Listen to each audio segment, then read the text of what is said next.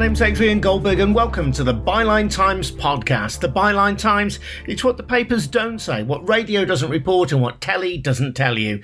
This time, a story that was easily missed in the blizzard of ministerial resignations that forced Boris Johnson himself to quit. But the Prime Minister has admitted for the first time that in 2018, when he was Foreign Secretary, he met ex KGB agent Alexander Lebedev without any officials being present. This was just weeks after the former Russian military officer Sergei Skripal and his daughter Yulia had been poisoned by intelligence officers sent by Moscow who were using the banned nerve agent Novichok on the streets of Salisbury.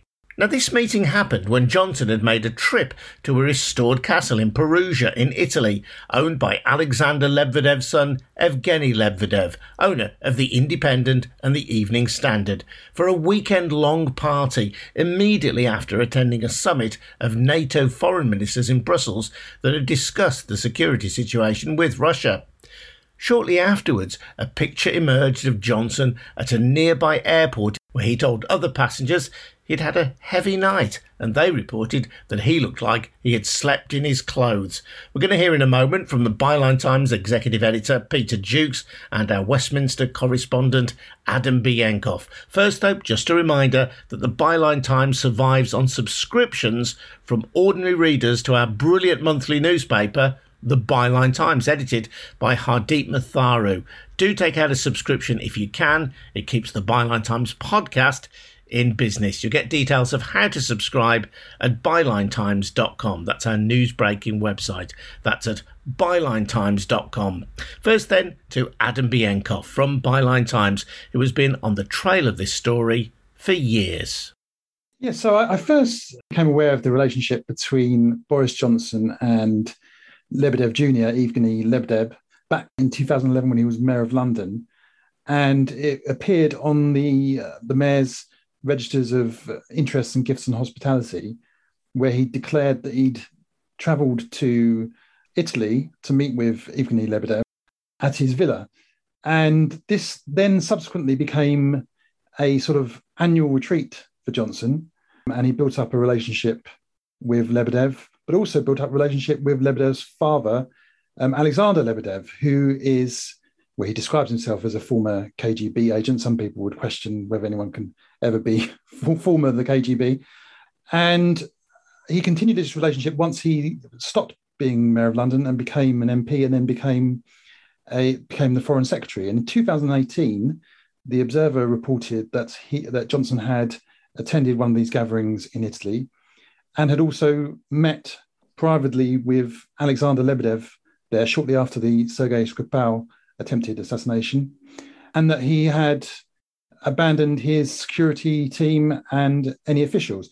Now, this was never commented by Johnson at the time. He, he and over many years, there's been questions put to him about this, and he's refused or, or ignores that or to answer or ignored those questions. But in a meeting of the liaison committee at the height of the leadership crisis he was asked directly about this and again tried to evade it and said he wasn't sure about dates, etc., etc. But ultimately, after lots of prodding, he did admit for the first time that he did have this meeting and that no officials were present. He did slightly try and cover himself and say that he had informed officials, or he actually said that he thinks that he informed officials. But again, uh, as we have reported in, in the past, there's no record of this actually in his uh, Foreign Office uh, register. So it doesn't massively move the, the story on since we, we knew this happened, but for the first time, we, we at least now have an admission from the Prime Minister about the, the fact that this meeting took place. The question then is whether this points to any wrongdoing by Johnson or whether simply meeting a former KGB agent is wrongdoing in itself. After all, there is this old saying in Russian once an agent, always an agent. Well, I mean, on that point of whether he ceased to be uh, part of the KGB, there was a debate on this issue in the House of Commons after the liaison committee meeting, and a Labour MP, Liam Byrne, who has been following this story for a, lot, for a long time as well, he said on the House of Commons under the gift of parliamentary privilege that he had seen an intelligence report suggesting that Alexander Lebedev still has links with the FSB and also suggested that he has connections to the Russian nuclear program. Obviously, he said that in Parliament. We don't have any direct evidence of that. We haven't seen that report ourselves. But that, there certainly is that question, and there has been a long running question about links between Lebedev Jr. and Senior and Putin. Of course, uh, Canada recently uh, sanctioned Alexander Lebedev, uh, and they said that uh, under the under the justification that he is a uh, a key member of the, in their words, Putin's inner circle. So all of this evidence does suggest that there are still strong links between Lebedev's and Putin, no matter how much Lebedev Jr. in, in the past year or so has tried to distance himself from Russia due to the Ukraine invasion. Can I add some detail to that? Yeah, please. Um, uh, because you know we've been following this story for a long time. Various journalists, in fact, it's Otto English who first raises it on Byline Times in 2018, is hearing from a contact in the security services concerns about the ennoblement of Baron Lebedev of Hampton and Siberia, i.e., Evgeny. But we have some, there is an intelligence report which I've seen, thanks to John Sweeney and Jacopo Iacoboni, Italian journalists who got hold of it for the Stampa, from the Italian intelligence services.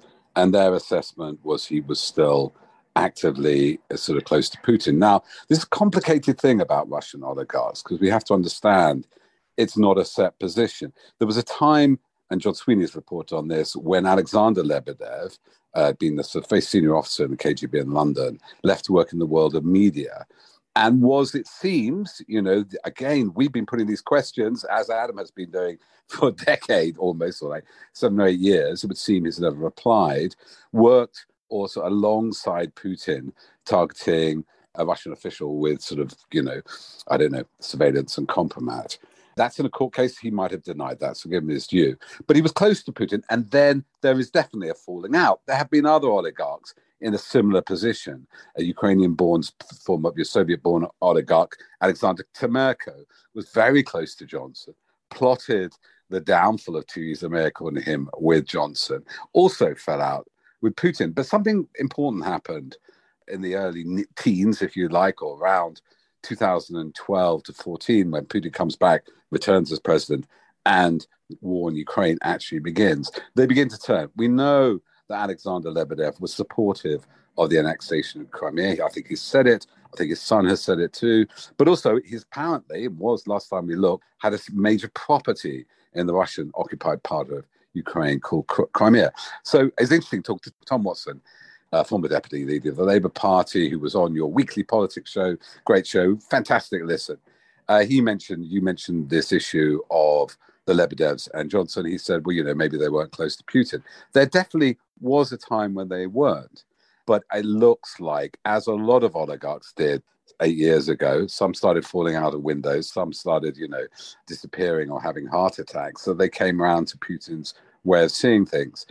What has been established and not denied, I think, kind of confirmed by the Foreign Office, is by Paul uh, Paul Caruana Galizia on his Tortoise podcast that at that meeting in 2018, he offered to Johnson and Alexander set up a back channel to Putin. So that's pretty serious. This is just after a hostile, but not the first, polonium on the streets of London to attack a British citizen, Litvinenko, Alexander Litvinenko, killed by radioactive material, polonium. But here we go. We are in the weeks after a nerve agent attack on British store, which inadvertently kills a British citizen and nearly kills a Russian dissident and his daughter. And he is at a villa, which is regularly attended I've never been to these parties, by the way, but I've spoken to people who have. They are fairly wild. Let's put it that way. That's all I'll say. They are, you know, they are fun. He goes there without a foreign office, a security detail advisor. It's not registered in the weeks after this serious attack on British soil. And he's the foreign secretary.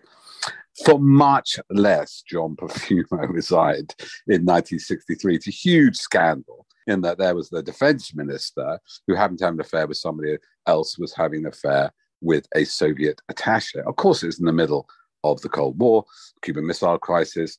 This was after Skripal attack, after Putin had invaded Ukraine for the first time in 2014. I'm amazed it's been swept under the carpet. I'm amazed it's taken so long for us to get an answer. I mean, Peter, you're talking there about uh, but then there's a sort of more recent example.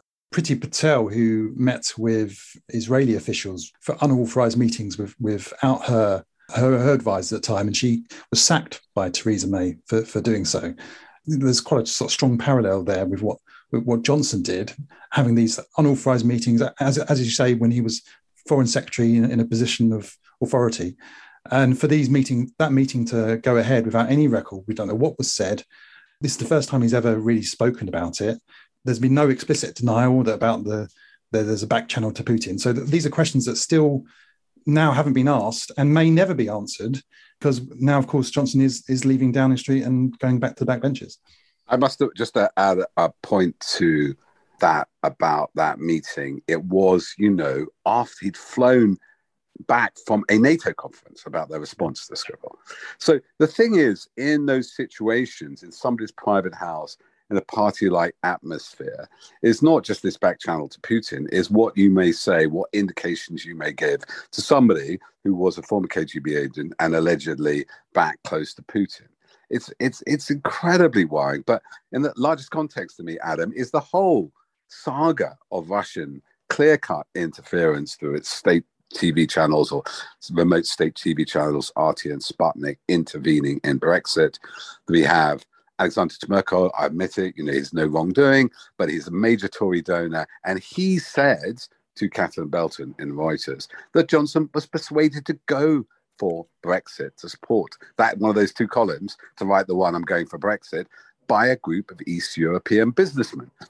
Now, we've quizzed, tried to find out more. He's clammed up. But it is interesting to note, as Sarah Vine, Michael Gove's former partner, says, that Evgeny Lebedev was at the dinner with her and Michael Gove and Johnson when he decided to go for Brexit. So it, there is this amazingly uninvestigated, you know, the Intelligence Services Committee begged the security, why haven't you looked at the presence of Russian money in British politics, the attempt to influence elections?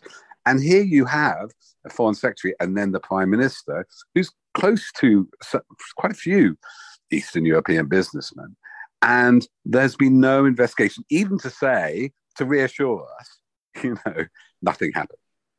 Just to be clear as well, that Evgeny Lebedev, the son of Alexander, was not a former KGB agent, mm. he might argue, well, look, whatever my dad did, whatever my dad was involved in in his professional life, that's not me. I'm another person. I'm a different person. Well, it's a very fair point. And, you know, the burden of proof is uh, we're talking about meetings with Alexander, right? Not with him. There's been many, as, um, you know, Adam has documented brilliantly, many, Evgeny, his man about town, a charismatic figure, lots of friends. Alexander is the KGB agent. But I would say if you look at Evgeny's statements around the annexation of Crimea in 2014, he was quite favorable to that. And so was, well, Adam will correct me because I get this slightly wrong. But during the Brexit campaign, if I recall correctly, Boris Johnson said the annexation of Crimea was the EU's fault. Isn't that right, Adam? Yes, he did. He did. He did imply that. Yes, at the time in an article. In an article, he wrote, and he also wrote articles very similar to those written by Evgeny Lebedev at the time. Um, and yes, I think it's fair to say it's fair to point out that you know the sins of the father is not the sins of the son, but you know it is the case that Lebedev and his father are work closely together as, uh, in, in, getting the Independent um, and the Evening Standard at the time, and correspondence that I've revealed at Byline Times as well has shown even Lebedev, Lebedev Jr., also boasting of his connections to Russia and ability to raise funds from Russia while Boris Johnson was mayor of London. So yes, of course, he's not. Nobody is suggesting that that Lebedev has that kind of relationship uh, that his father had with the Russian state, but there are certainly questions about how close he is to Moscow and, and remains.